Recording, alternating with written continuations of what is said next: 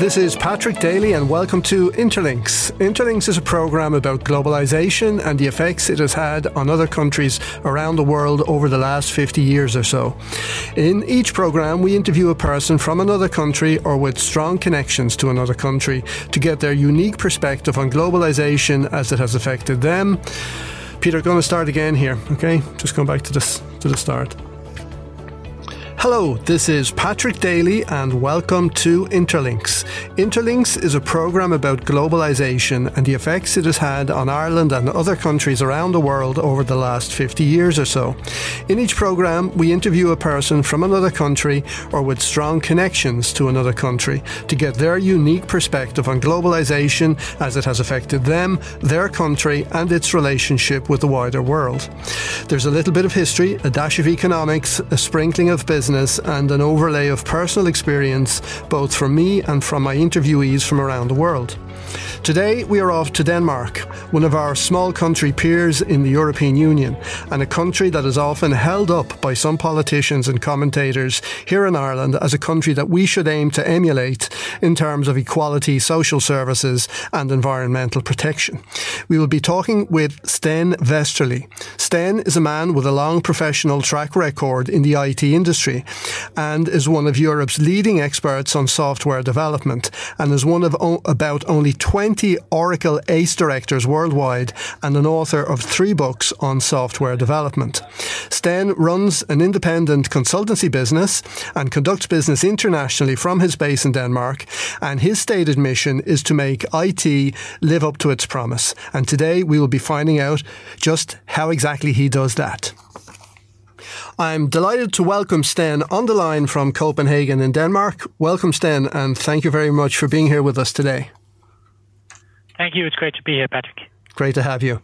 Sten, could you tell us to start off a little bit about your, your background and your career to date and how you came to be an independent uh, consultant? I believe maybe some sort of excommunication was part of the process. yes, yes.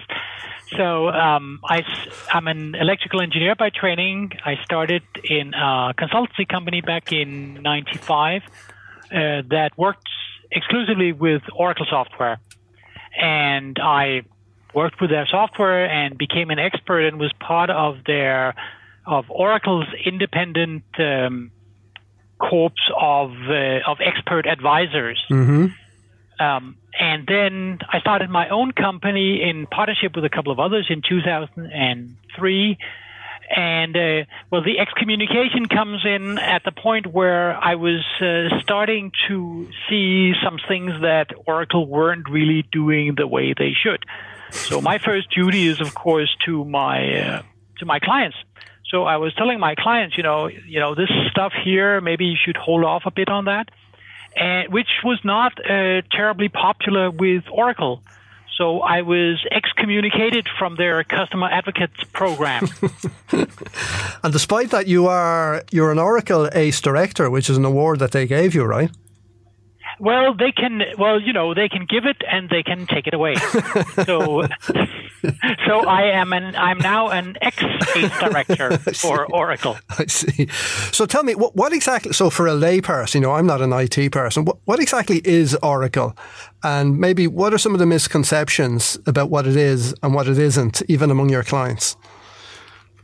Well, Oracle is a big American software company, and they got started way back in 79, I think. They built one of the first database systems. Before that, there weren't really any, you would have to code every system specific for a specific computer. And Oracle built one of the first database systems, and they're still known for their database. And that's um, one of the misconceptions there is that the Oracle database is a really good database, but other databases have caught up. So what I'm seeing is that my customers are using expensive Oracle data, buying expensive Oracle database licenses for a lot of a lot of uh, systems where less could do. I see. So uh, let me see if I can kind of clear this in my own head. You know, many companies have uh, uh, ERP systems, whether it's SAP or JD Edwards or Baan or whatever it is they have. Uh, where, do, where does Oracle sit into that? Are they using Oracle databases or does Oracle have an ERP offering as well? Yeah, the interesting thing is that Oracle has a database that lies underneath quite a lot, probably most ERP systems. So if you have an SAP system, in all likelihood, it will actually be running on top of an Oracle database. I see. Okay. So on one hand, they produce the underlying plumbing, the database that stores all of your all of your financial data. On the other hand, they're also an explicit competitor. They have uh, their own e-business suite, which is an ERP suite and they've actually been buying off left and right. So JD Edwards is actually an Oracle product. PeopleSoft is an Oracle product. Siebel is an Oracle product today. I see. Okay. And on top of all the old stuff, they've also built a new cloud-based service. So something that you would just basically sign up and the whole thing runs on Oracle servers. Okay. So, so they sell applications mm, and database. I see. Okay. Interesting. That helps me to, to get a little bit clearer in, in my own head, and I'm sure a lot of other uh, professionals out there um, have some doubts about that. So today you're you're an independent uh, consultant. I think I can call you a consultant. Correct me if, if I'm wrong. And uh, so, who are your clients, and, and how do you help them? And what are some of the common outcomes that leaves them better off after they've worked with you than they were before?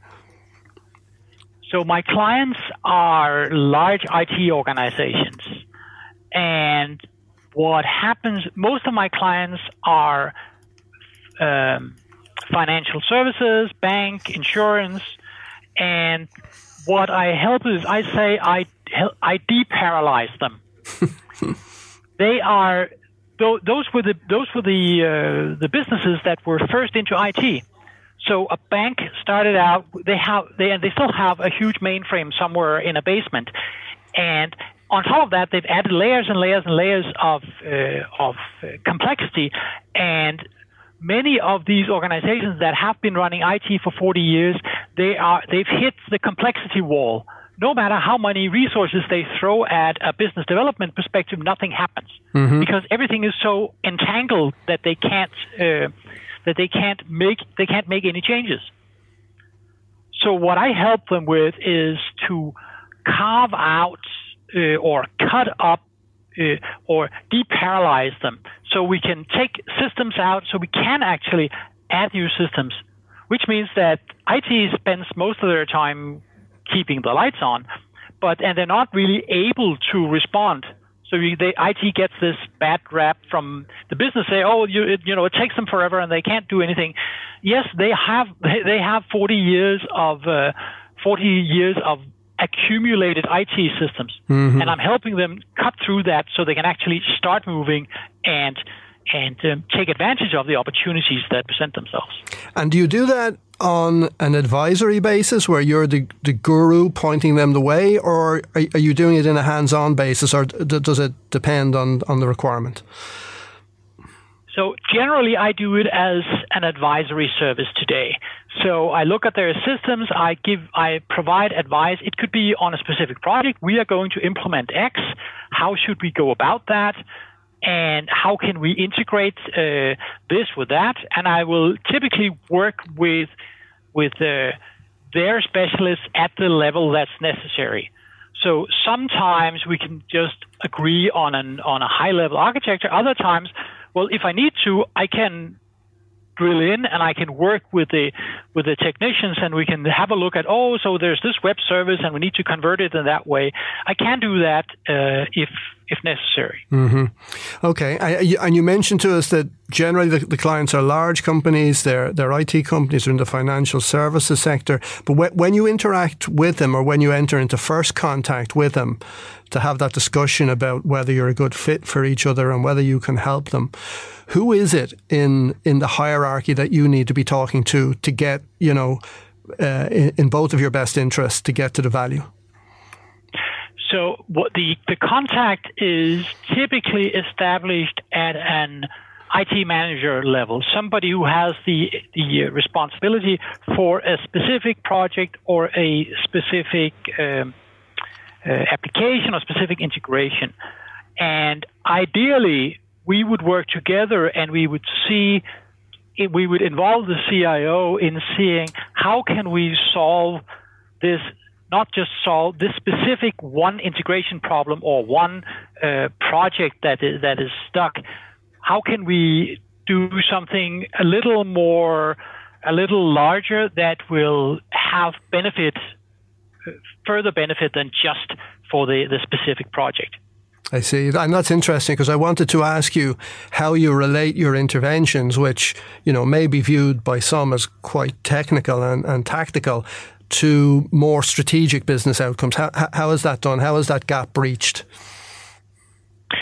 The CIO can typically see the what what value he or she will get from from the deparalyzation. So that means that the, the IT manager has uh, the responsibility for a specific set of, of systems, and they only they see their part. But where the strategic benefit comes in is where the whole organization is suddenly able to move again. Mm-hmm. Which means that it's not just you know the, the specific project that had the problem, but the uh, the CIO can see that he gains some of the business agility that he was that he was looking for, but he is he's um, unable to achieve. So that's the strategic benefit. I see. And do you work internationally? And, and if you do, where where do you? I know you're based in Denmark, but do you where do you work internationally? So yeah, most of my customers today are Denmark and you know the countries around. We have I have some Sweden, Germany, etc. Uh, I do have some international clients. I have some in the U.S. and some in the Middle East that have where I've been working that I've been working with uh, remotely.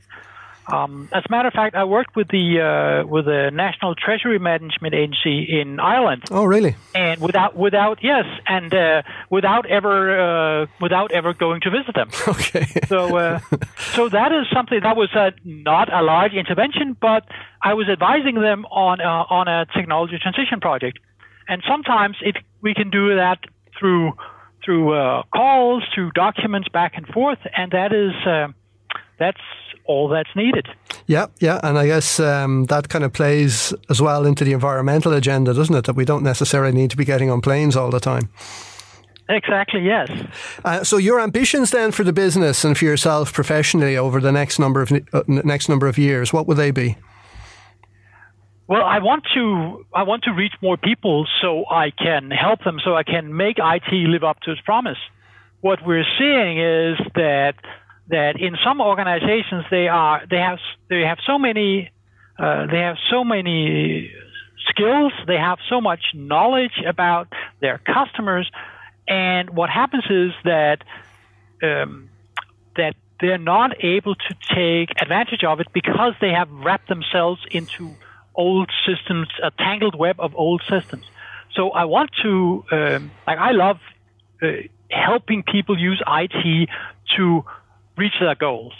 And what happens is that companies are unable to do that. So I want just want to keep doing what I'm doing, but reach more people so I can help more people. Yeah, and as you say, make IT live up to its promise rather than frustrating many of us, which is what it tends to do often.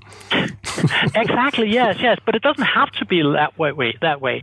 What happens is that you can see the the um, the great IT experiences that we get is most of the time somebody who has built something new from scratch.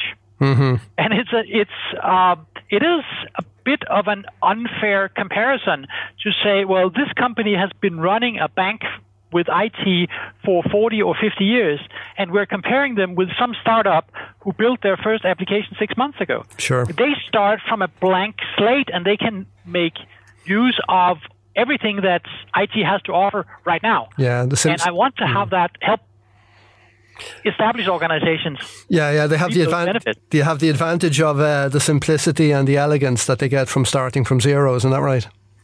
Exactly. All the knowledge that's been accumulated over these years and all the improvements in tools and technologies. Okay. My next uh, question, Stan, is a little bit um, tongue in cheek, but tell me, why does every country in the world want to be Denmark? Well, you see, that's uh, yeah, that's funny. Um, you see, w- what everybody wants is it's kind of a half argument. Like everybody wants what we have, but nobody wants to pay what we're paying. Yeah, sure. so, so it's easy to say, you know, if you put something out to to the voters and say, "Would you like more of this?" Oh yes, please. Would you like more of this if your taxes go up? Well, maybe not. so, so it's not like those of us who live here, we are happy with the way our society that we've organized our society, but we're less happy about you know the cost of it, the cost of it all. Sure. And, and Denmark then, how does Denmark see itself in, in relation to the to the rest of Europe and the and the EU project? And and in that context, why is Denmark not in the euro? Well, we are we're actually uh, well we weren't a core member. We came in in '73 together with the UK and, and us and us and, and with us and with Ireland. Yes. Oh, yes, yes. yes. And uh, so you maybe so maybe you came in on the with the same argument that we did that you know when the UK comes in, you know we can't sell them our products if they're in and we're out. Yeah. So uh, so that's so that's how we came in. We've been um, slightly reluctant uh, bec- Probably because uh, we think that, uh, like every other country, that uh, we know exactly how things should be done, and and the the euro, um, we voted uh, we voted no to the um, to the euro to keep some at least some nominal independence. In practice, uh, the Danish krone is tied very, very tightly to the euro. Yeah. So in effect, we have we are, for all practical purposes, part of the euro, but we still have our we still have our national currency. But uh, in practice, it doesn't make a lot of difference. Sure. Okay. And in what ways then? Uh, so you know, when we um, think of Scandinavia, and I guess a lot of the um, the crime fiction and the dramatization of that on, on TV and film has become quite quite popular, and people have become much more familiar with with that part of the world. But there are differences between the different countries. So, what would you say? In what ways is Denmark similar to or different from your close neighbours, say in Norway and Sweden? Well, we are culturally and linguistically pretty close. We can understand each other's language, etc. But geographically, there's a big difference because Norway is a big mountainous country. Sweden is a big country, also lots of mountain forest, and Denmark is a very small country. We're all agriculture, so so there is there is a big geographical difference, and there's also a difference in in what we in what we produce. So Norway is Norway is by far the richest country, and they're rich on natural resources. Mm-hmm. So, so they they have uh, they have their they have the money to uh, to create infrastructure in their in their very long uh, mountainous uh, country. Sweden has lots of resources, and they have built big uh, industry. Denmark doesn't really have much in the way of industry. Sweden has lot of big, um, powerful, world-leading industrial organizations. Denmark is a small country, and we've always been more traders. Mm-hmm.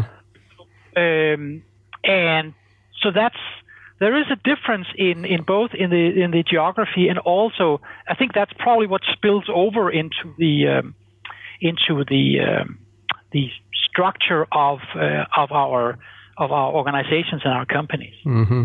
I often reflect on uh, the way the world is today, because you know, as you know, I, you know, I work in supply chain, and and you get to see all of these connections around the world, and all of that is a product of this uh, global economic uh, globalization that's been going on since the 1970s uh, or so, and even I guess the fact that we know each other and the fact that we're having a conversation is kind of part of that. This probably wouldn't have happened 50 years ago, 60 years ago. So, w- what's your view on the, the merits or otherwise of this economic globalization? Do you see it as a positive thing, a negative thing, or something a little bit more in between?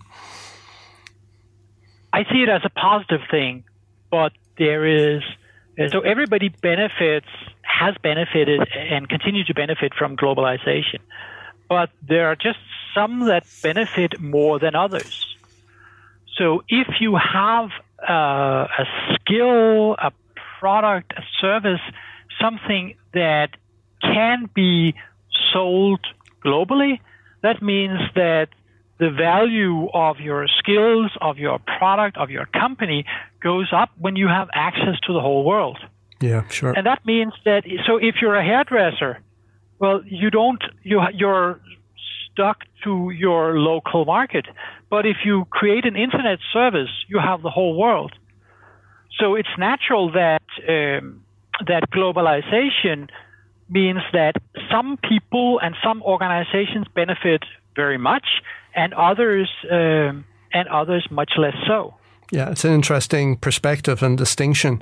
So, we, uh, right now at the moment, where do you think we are? So, we're seeing this pushback, you know, in terms of nativism, rising nationalism, trade protectionism, and so on. Do you think we're in reverse, or we, it's just a glitch, or maybe we're changing direction? Where do you think we are now? Well, I think that um, that we we had a period, especially after uh, after the uh, the fall of the uh, of the Iron Curtain, where a lot of people, you know, they read uh, Fukuyama and said, "Oh yes, the end of history is here," which is incidentally not exactly not what Fukuyama was actually was actually arguing, but he identified this. Okay, the question will liberal democracy and our way of, of arranging ourselves in the West is that going to be uh, is that going to be dominant in the whole world? And we had a lot of uh, people who thought that that was the way it was going to be. And after a while, we realized that you know that is not that was not necessarily going to happen. There was not a law of nature that every every uh, civilization or every country would end up looking like the West but it was just a very popular um, conception in the. Um, it was the conception in Western countries and in the United States that everybody wanted to be just like us. Yeah, and it's not, and, not uh, so. Yeah, so um, what what happens is that um, I was just I was just reread uh, Huntington's uh, Clash of Civilizations uh, recently, mm-hmm. and we're seeing that it's even though it's 20 more than 20 years old, his analysis is still valid. That we're seeing some fault lines between different cultures. So that's why we're seeing um, seeing trade wars with China, but the nationalize the nationalism that we're seeing does not really seriously apply within, for instance, Europe like we're identifying ourselves with our nation state, but it's not like like uh, the EU is going to uh, fragment into nation states with uh, with tariffs again. Mm-hmm. Yep. Interesting. So tell me, Sten, when when you're not working in or on your business, what kind of things do you like to do in your free time? Like I, I understand that you fly planes and you practice some adventure sports and some things like that. Isn't that so? Yes, yes, yes. So I love to have uh, have projects outside work.